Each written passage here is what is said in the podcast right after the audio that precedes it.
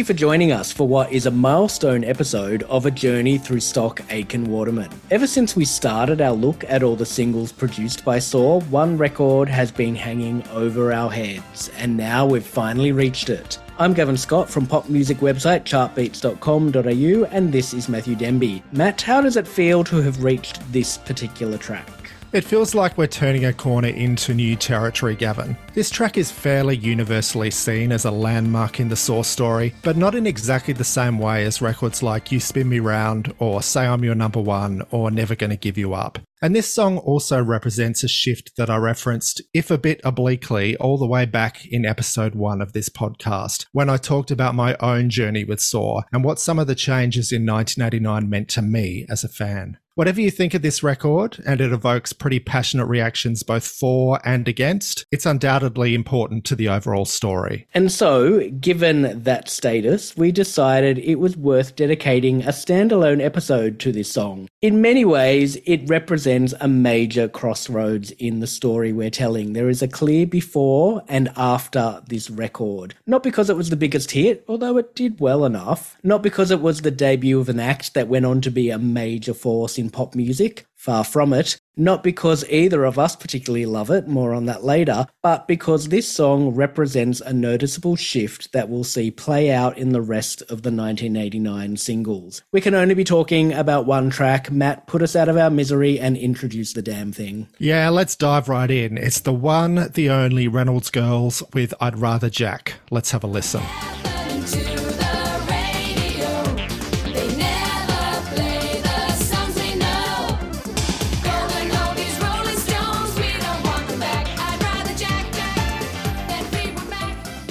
By the start of 1989, Stock Aitken Waterman's stranglehold on the British pop scene was undeniable. In fact, the three singles we're talking about this month, Help from last episode, I'd Rather Jack, and next episode's This Time I Know It's For Real, were all in the top 10 at the same time, along with a fourth track which we'll get to in February, Too Many Broken Hearts. So being responsible for 40% of the UK top 10 really showed Saw's dominance at the time. But that success came despite and not because of support from radio and the music industry at large in the UK. Yeah, with their emphasis on dance inspired pop, Saw had alienated the one demographic that controlled not only late 80s radio playlists, but also most of the music press and who made up a lot of the industry awards voters. That is, mostly straight, middle aged men who loved rock music and mostly hated pop and dance. So, in other words, the same demographic that headed the anti disco backlash in the late 70s. And these blokes weren't too thrilled that dance and pop were back with a vengeance and dominating the charts. But they weren't the only ones who were feeling antagonistic right now. Pete Waterman was on the offensive over a string of awards show snubs and the refusal of Radio 1 to play Saw's hugely popular records. Now, we've seen previously that Saw weren't ones to run from a fight. When the clubs, who had traditionally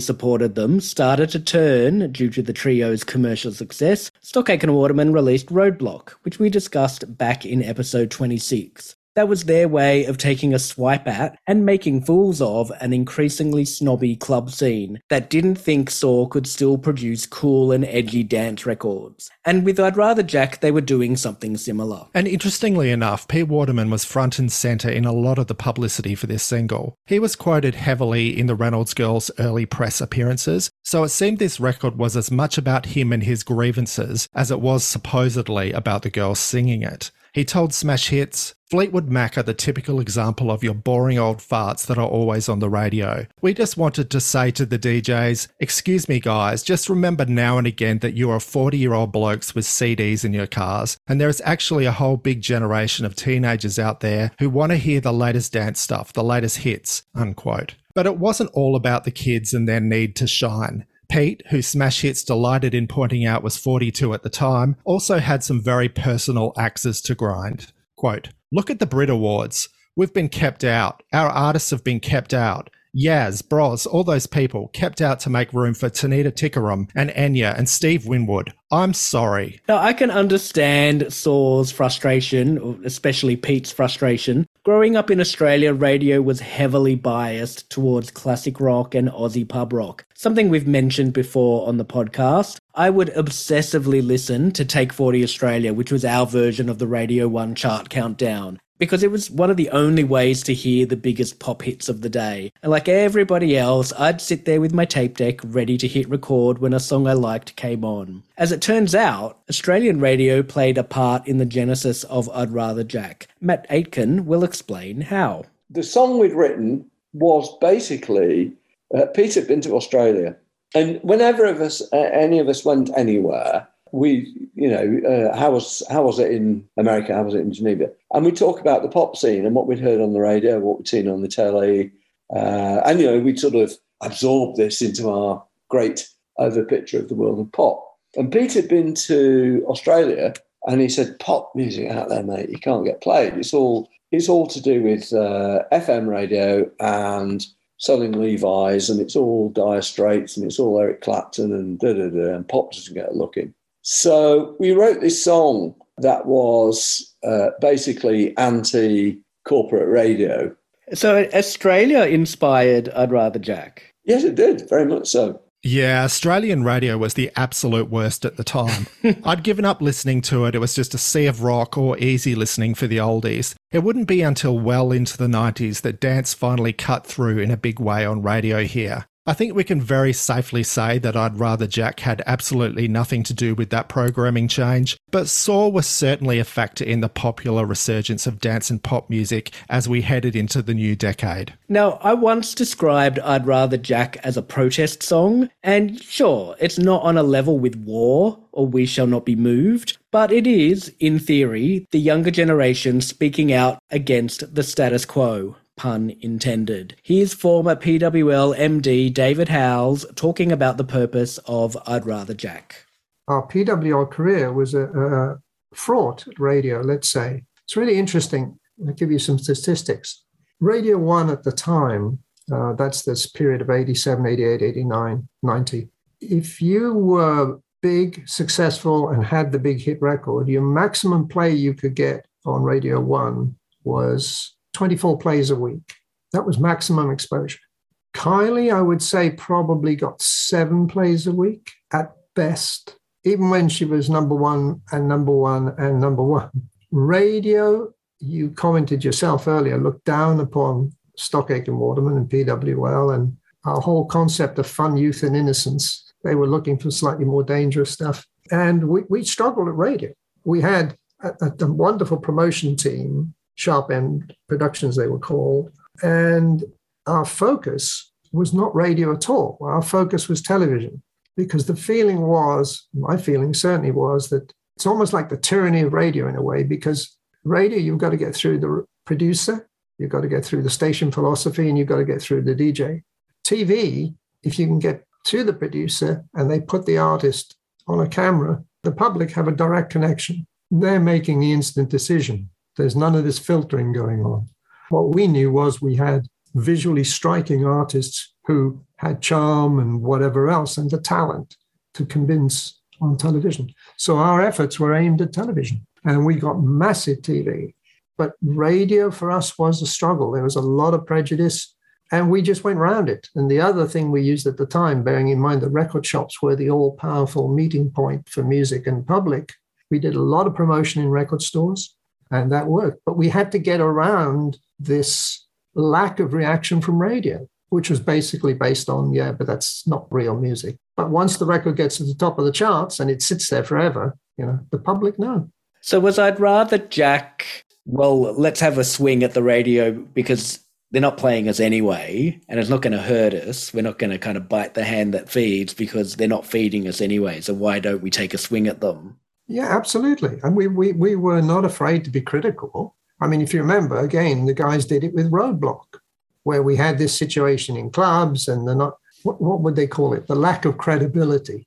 To us, the only credibility was being in the top 10. Credibility is only your hit record. And uh, as you know, with Roadblock, Pete planned this thing to send up the club DJs and just go, you, you think you know what you're doing? Uh, not really. Try this. And everybody fell for it. Same thing with uh, I'd Rather Jack. It was us poking fun. We were not afraid to poke fun at people and go, wait a minute, come on, this is about the audience. This is not about credibility. As you know, the ads we talked about, uh, when the uh, BPI dropped the Producer of the Year award from the Brits Awards, just because they didn't want Stock Aitken Waterman to win for the fourth year or whatever it was, was ridiculous.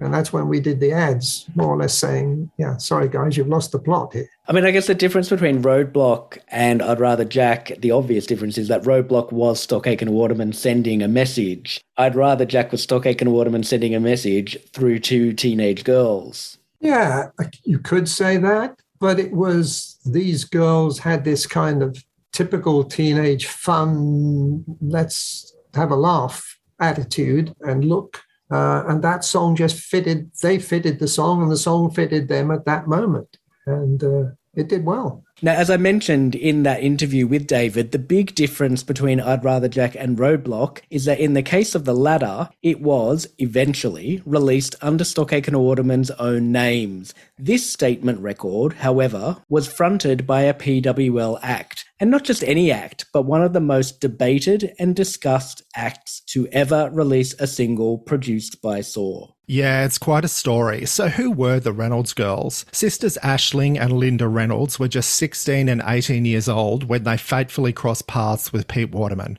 But that meeting was no accident. Aisling, who was still at school, and Linda, who was one year into a hairdressing job, used to hang out outside a Liverpool radio station where Pete did his show on weekends, hoping to grab his attention and become pop stars. The pair had some show business connections. Aisling once had a walk on part in the TV show Bread, and the girl's sister Debbie had a role on TV soap Brookside. But Linda and Aisling wanted more than that. They were true PWL fans and told Smash Hits they wanted to be the next Mel and Kim. They recorded a demo of their vocals using a song written by a friend and repeatedly handed that tape to Pete. Aisling told Smash Hits, We'd always wanted to be pop stars. I think we just happened to be in the right place at the right time with the right person. We were lucky. I mean, we went to Pete Waterman because he's the best in the business. Linda added, But you never really think it's going to happen to you, especially not with Pete Waterman. We'd always looked at people like Mel and Kim and thought, yeah, we're going to be like them one day. And we meant it. That's why we wouldn't give up with the tape. Pete admitted that he pretty much only played the tape in his car by accident, but the rest was history. When PWL called the girls, there were tears. And not to foreshadow too much, but I'd suggest that those were probably the first of many tears before this chapter was over. Linda told Smash Hits of her excitement over the call. I just couldn't speak. I just stopped talking. Aisling added, I just acted dead normal for a few days, then burst out crying and couldn't stop. But then when we walked into the PWL building, it was unbelievable. The whole place was like one big family. We just became two new members, unquote. They got to work quickly. Linda said to Number One magazine of their debut record, I told Pete Waterman what we wanted and he came up with the goods first time. But the truth is, the song predated the girls' signing by some months. After deciding not to place it with his other acts, Pete saw the girls as the right ones for the project. He told the Liverpool Echo, I met the girls at a show and thought, we may as well use these too. He was a bit more enthusiastic in smash hits, indicating that their lack of shyness in pushing their demo played a part. They had the personality for it, he said. They're two very young, cheeky girls, two real scouser scallywags. There is a rumour that Sonia, who is also on the scene by this stage, was at one point considered as a candidate to perform I'd Rather Jack, but that it was ultimately felt the song wasn't right for her. Now, I don't know how true that is, but I have been told that Sonia attended the PWL Christmas party in late 1988, so the timeline tallies. But it's clear that whoever was going to perform I'd Rather Jack had to be young and from the demographic that the song's lyrics purported to speak for. And that was a demographic PWL were catering to more and more. Yes, earlier in the Saw story, very young kids had been an incidental but important market, who sometimes connected with the records Saw were making for adult club and soul audiences. Tracks like You Spin Me Round and Showing Out were embraced by the kids when those songs broke out from the club scene and then charted. When Kylie came on the scene, the unexpected mega success of I Should Be So Lucky changed everything. That record was a particularly massive hit with kids who knew her from TV, some of them extremely young, and it didn't need nightclub DJs to help it take off. A vast and lucrative audience, pre-teen and early teen record buyers, had made itself felt in that moment, and from then on, they couldn't be ignored. I'd rather Jack was born of that shift. It was a post-Kylie, post-Clubland Saw record aimed very directly at the younger demographic, instead of seeing them as either incidental or just another part of the pie. Amid this seismic shift at PWL came the Hitman Roadshow, another important change of focus for Waterman. And I know you wish you were there, Gavin. How good did the Hitman Roadshow look? I'm sure a lot of our listeners actually got to go to it. For those who aren't familiar with what the Hitman Roadshow was, it was a series of shows in the late 80s and early 90s, with each tour featuring a batch of PWL acts. Whereas Pete Waterman had previously kept his finger on the pulse by working in a dance music record shop or being on top of what was being played in clubs, the Hitman Roadshow allowed him to connect directly with the teen market and monitor which acts got the biggest screams. The Reynolds girls went on tour with the likes of Sinitta, Sonia, and Big Fun in the first half of 1989, and together with Kylie and Jason, that group of artists really represented what Stock Aitken and Waterman were all about by this point young, squeaky clean, teen friendly acts. And I know, Matt, that wasn't necessarily a good thing as far as you were concerned. Well, it's complex. I think you can actually have your cake and eat it. You can appeal to kids and also have some level of credibility with other demos. Let's just pause and think about when Saw got it absolutely right. Let's think about Mel and Kim. That to me was the sweet spot. Those records pleased the older club crowd while also reeling in the kids with the tay tay tay. But if you're aiming squarely at the kids alone, where does that leave everyone else? Anyone of any age could see Mel and Kim as aspirational and enjoy those records, whether they were 25 and dancing in a club, or whether they were 8 years old and seeing the girls perform on Saturday morning TV. When you cut off that older audience by aiming so young, you might get strong sales from that market, but what damage does it do to your brand long term? When your relationship with that older, quote unquote, cooler audience and the club scene takes a back seat and your brand gets associated with the kiddie label, you're limiting your path forward. Now, this is why I described I'd Rather Jack as a real signpost in the road on our journey through Saw.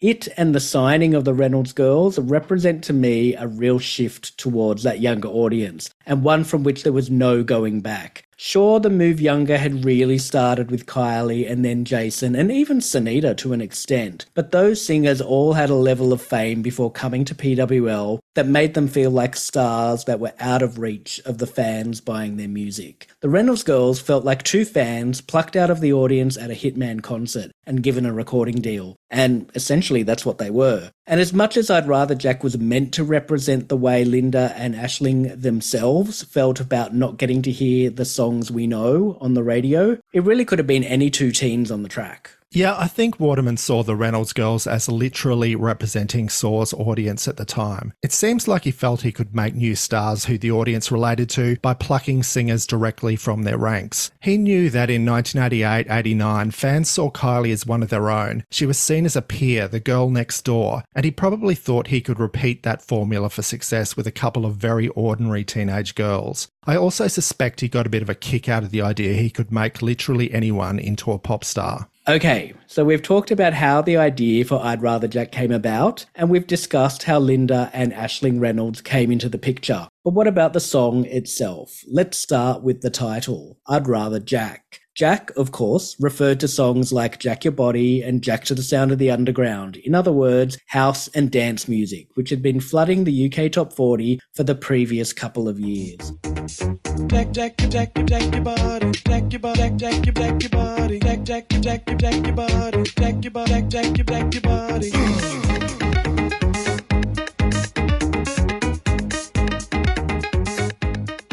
And the song articulated a preference for these type of records over Fleetwood Mac, who had relatively recently released a string of hits from their 1987 album Tango in the Night, and whose back catalogue from albums like Rumours and Tusk were classic rock radio staples.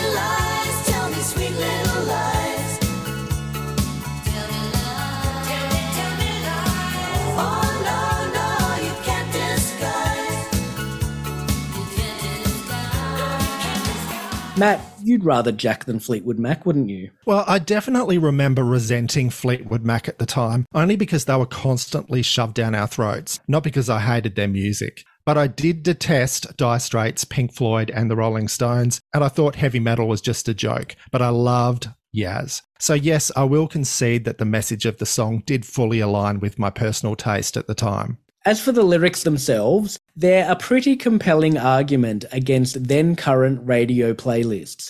What happened to the radio? They never play the songs we know. It was fairly true. But two lines in the lyrics jar for me. The first is, but why the DJ on the radio station? Which really crams in the syllables. This isn't a case of Mike Stock being metaphorical, je ne sais pas pourquoi style, and leaving the listener to paint the picture in their head. These are very distinct points to be made, or like they're presenting an argument. And so those words have got to fit in no matter what it takes. The other line is demographic stereo. What teenagers would talk like that? That is clear industry speak. And these are clearly Saw's lyrics, not the Reynolds girls. Yeah, well, there was never any doubt in my mind that this wasn't the girls speaking, that they were merely mouthing the Pete Waterman party line. Smash Hits actually asked Aisling if she had a laugh when she first read what they called those preposterous lyrics. She claimed she didn't. Quote, when I first saw them, I thought, they're only words.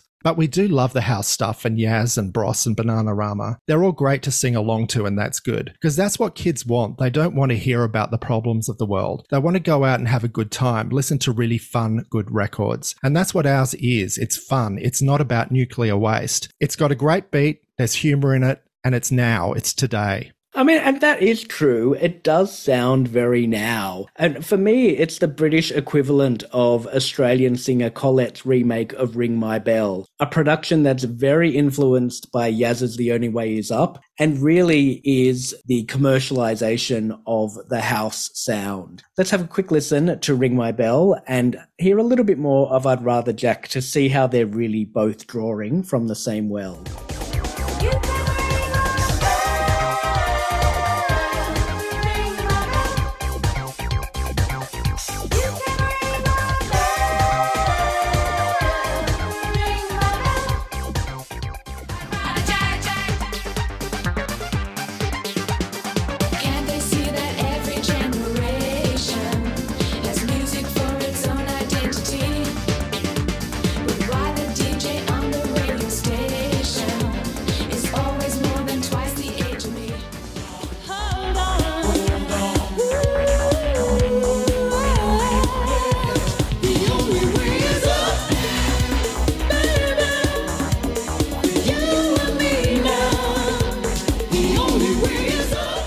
Backing track of I'd Rather Jack definitely zips along and has a fun, frenetic energy to it. I actually don't mind a lot of the acid housey bits from the so called From a Jack to a King mix. There's some really good moments in there, and it's actually quite strange to hear this sort of very adult acidy house sounds in, in a record that's definitely pitched quite young. Let's have a listen.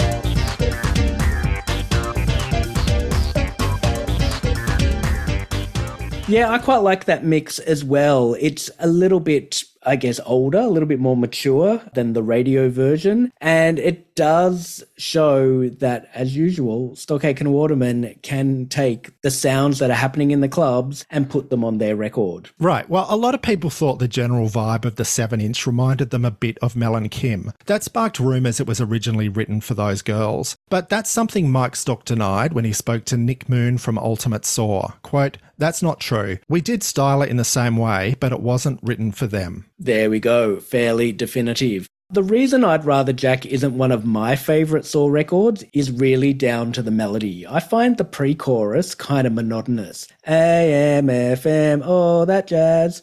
We'd rather sing along with Yazz. And the chorus just doesn't lift like a great Saw record. It's not celebratory. It's basically a three minute whinge. That all said, I quite like this bit.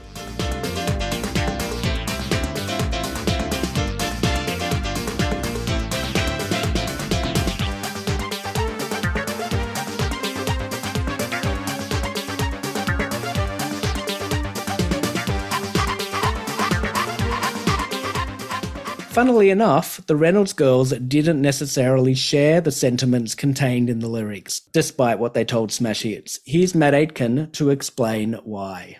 The fantastic thing about those girls, we never met them, you know, two, two girls.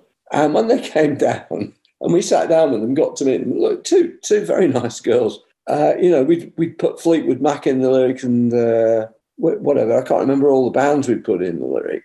But we sat down and, and uh, I think Aisling had been to university or, or, was at university. So I thought, well, she's, you know, she's quite right. So I said, but what sort of music do you listen to then? Uh, and she said, well, Fleetwood Mac, and basically reeled off the list of all the people that they were going to be slagging off in this song. So there you have it. The Reynolds girls would rather Fleetwood Mac. Quite the revelation. The final part of the release we should talk about is the transformation of the Reynolds girls into pop stars, because, believe it or not, they did not normally get around Liverpool with those haircuts or that shiny red jacket. Hairstylist Lino Carbosiero was brought in as part of the PWL style team, and here's his memories of working with Linda and Aisling they weren't from a TV background or a, you know, they were basically plucked off the street. Did they take a little bit of work to transform into pop stars? Yeah, it probably would have been my hardest transformation. I reckon David would say the same. It was the hardest one to make look pop starry. Though when I look back at the work, I, I, it was so that time, but I don't like it. I, I'd be very critical of what I did, but that's what was demanded. That's what was asked of me to do. But yes, I would say it was an element of much harder. Everyone else sort of had a background. So they, you know, they they just slotted in. Whereas the Reynolds girls, it was very much, you know, they, the dad had a lot of influence in it. You know, their, their father was very influential. If if I became famous and they all knocked on my mum's doorstep, she'd have no clue. She'd be inside my house having dinner. You know, she'd be showing photos, so she would have no clue of how to the, the step that someone has to take. So they, they had that success. That's, there's only a little bit of success, but they didn't have that what most of the others already had, even maybe on a smaller scale, but they didn't have that. Uh, so the guidance wasn't correct. I don't think they weren't left alone with with the record company. So it was much harder. What what was hard about the, the visual side of things for you? It was taking two girls off the basic basic of the street and say, right, now I've got to make you feel and look like you're a superstar. So a haircut only works if someone can wear it and think that they're wearing it well. You could give someone the best haircut in the in the world, but if they feel they have no confidence, someone can have a really terrible haircut, have so much confidence, they make you believe that it's the best haircut that you've ever seen in your life it's, it's about confidence. I do feel with them there was there was this element of they were enjoying it. They were sweet girls, no doubt about that. They were nice girls, but they weren't really ready for that. That's first stage, and then to go on from that to kick on, you have to have everything in place. And I think I remember rightly there, there was a lot of outside interest, outside it wasn't like with Kylie where it was planned, bang, bang, bang. Jason, you're going to be here, here, here. You know, they were told. I think, I think with the, Reynolds girls, it was okay. I've had one hit. Now I know what I'm doing. It, that's not the case. It's not that easy. You need to, you need to be managed correctly. You need to be, you need to all follow the same path. And if you don't, then it's going to have the problems. Right, the makeover element was a big part of the publicity drive for this record. Smash Hits did a whole spread on it. I think the idea was to sell the dream that any ordinary kid could become a pop star. I think the styling was fine. I have always wondered, however, what the two of them were blowing out on the single cover. Who could say, Gavin? I wish we knew. Speaking of blowing, it was blowing a gale the day the sisters filmed the music video for I'd Rather Jack. They were almost blown off the Royal Albert Dock and into the Mersey. But they looked like they had a ball as they gallivanted around Liverpool, giving each other piggybacks and pulling out moves that looked like they were straight out of a jazzercise routine. As cringy as some moments were, the video worked. There's a certain charm to it, and it really brought the song to life. Well, those dance moves certainly got a workout on the promo trail, judging by all the performances on YouTube. Let's just hope that the girls had a good chiropractor at the end of that, Gavin. What even was that move when they bent backwards over each other? I'm sure it seemed like a great idea at first, but after weeks of doing the routine in promo, I bet they were sick of having to do that one.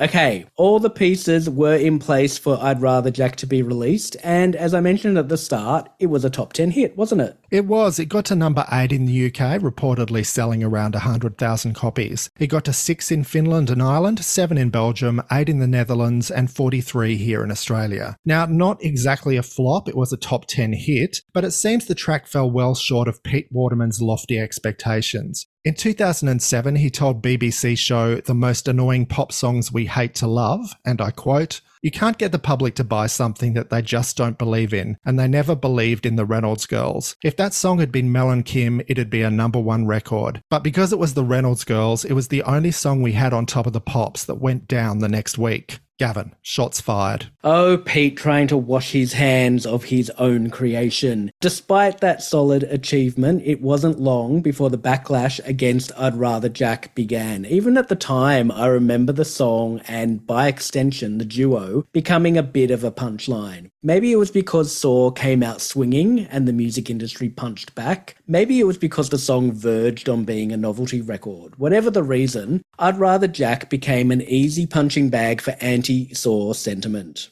Well, perhaps deservedly so. Kim Appleby herself weighed in on what this track meant for Saw and their image, telling one TV interviewer, The Reynolds Girls thing was awful, and they deserved the backlash for that. That sentiment was also felt on the factory floor, with Phil Harding writing this in his book. This record epitomised how bad it could get, and confirms to me that this year was the start of the PWL SAW creative downfall. The record was awful, cheesy and corny beyond belief, and I felt embarrassed to be associated with the building every time I heard it on the radio. Many others in the building felt the same about it, yet no one dared say anything about how horrible the record was for fear of losing their job. Thank God they didn't do another record with them. No, Phil, tell us how you really feel, though.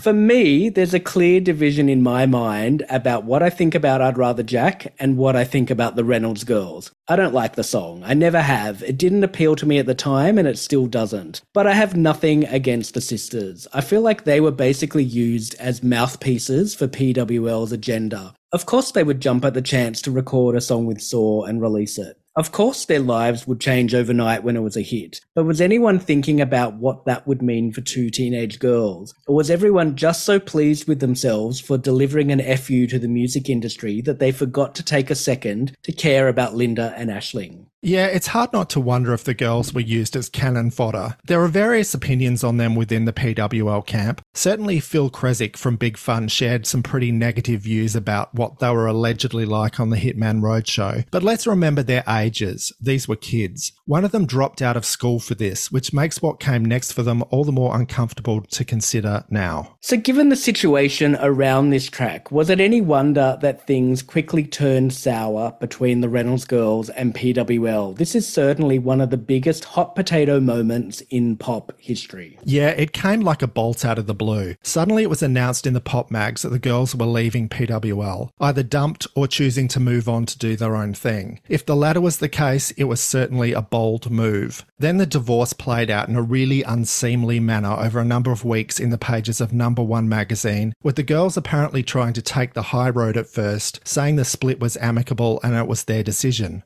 but Waterman was taking no prisoners. He told the magazine, quote, Basically, it just didn't work out with us. It's as simple as that. The thing is, I don't believe in stars. I don't believe that anybody should consider themselves bigger than the public that buys their records. We had a lot of run ins with the girls. It sounds corny, but we are one big happy family, and they didn't fit in, basically. But I wish them well. I hope they do great. I really do. In a couple of years, they'll probably realize exactly what they had with us.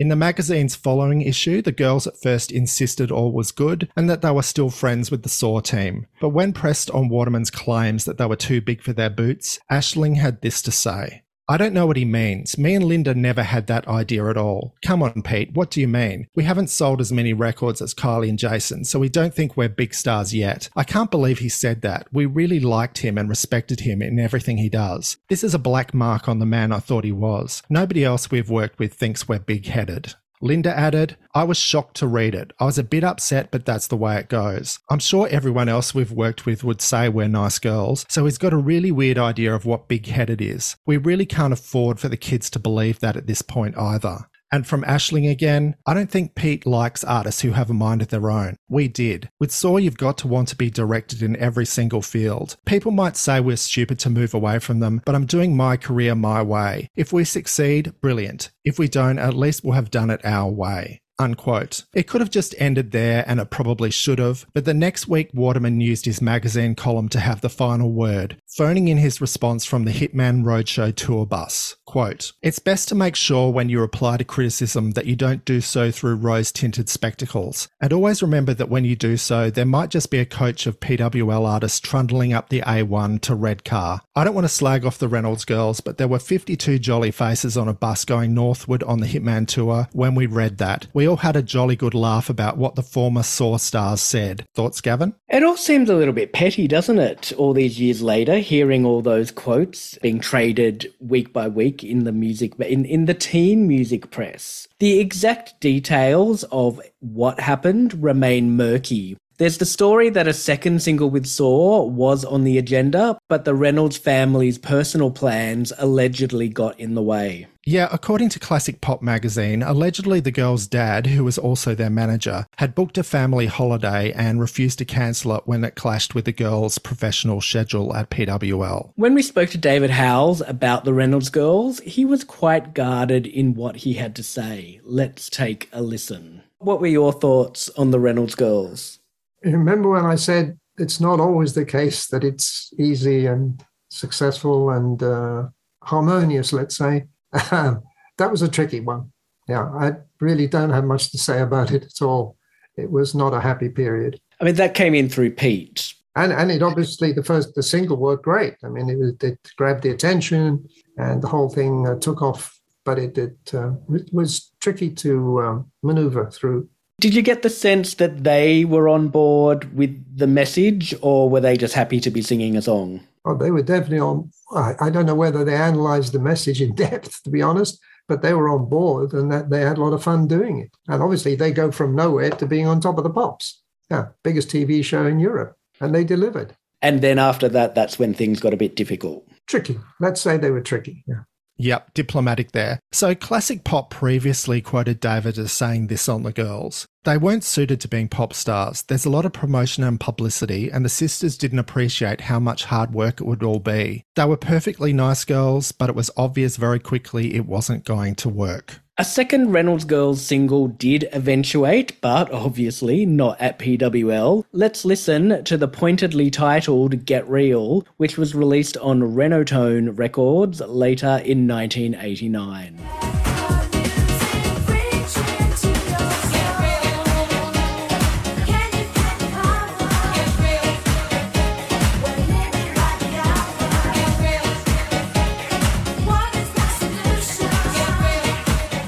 Right, this record was a real family affair. The Reynolds clan set up their own record label funded by the dad remortgaging the family home. The girls apparently handled their own press, and according to Number One magazine, the track was recorded in the back of a supermarket in Bexleyheath. I'm told the girls said at the time that there was a video shoot, but it's never surfaced to my knowledge. I've never seen that video anywhere. Without a professional team to push this release, it never stood a chance, and predictably, it bombed. What is interesting about Get Real is that the Reynolds girls are listed as co producers on the track, along with Lord and Elliott. Guess that's what you get when you self release. Now, that wasn't quite the last that was seen of at least one Reynolds sister, was it? Well, apparently not. There are some videos on YouTube that seem to show Linda performing in an early 90s dance band called Hype. While I haven't been able to confirm this anywhere else, the captions on those videos claim the act did some early gigs with Take That. I checked with Nigel Martin Smith and he'd never heard of them. My Take That insider tells me Gary Barlow also had no recollection of Hype.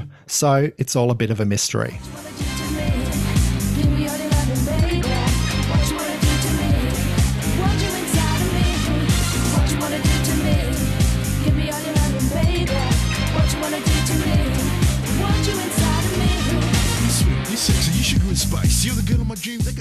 Now, other than that footnote, the Reynolds girls have essentially gone to ground. They have no social media presence. They have shunned the limelight. They avoided efforts to find them for the PWL concert in 2012. They have not been interviewed anywhere, including by us. If it weren't for the presence of family members on social media, it would be like they never existed. And really, who can blame them? Yeah, from my long experience as a journalist, if ex celebs like this can't be found, it's almost always because they don't want to be. There have been major call outs to find the girls from the BBC and the Liverpool Echo with no results. That tells its own story. I think it's fairly likely the girls got badly burnt by their experience and they just want to put it all behind them. And we respect that. Wherever you are, girls, we hope it all worked out for you. It's worth noting at this point that Waterman has been a bit more reflective about the girls recently and his role in what happened. Certainly a lot more reflective than he was in the pages of number one back in 1989. Here's what he recently said to Gay Times quote,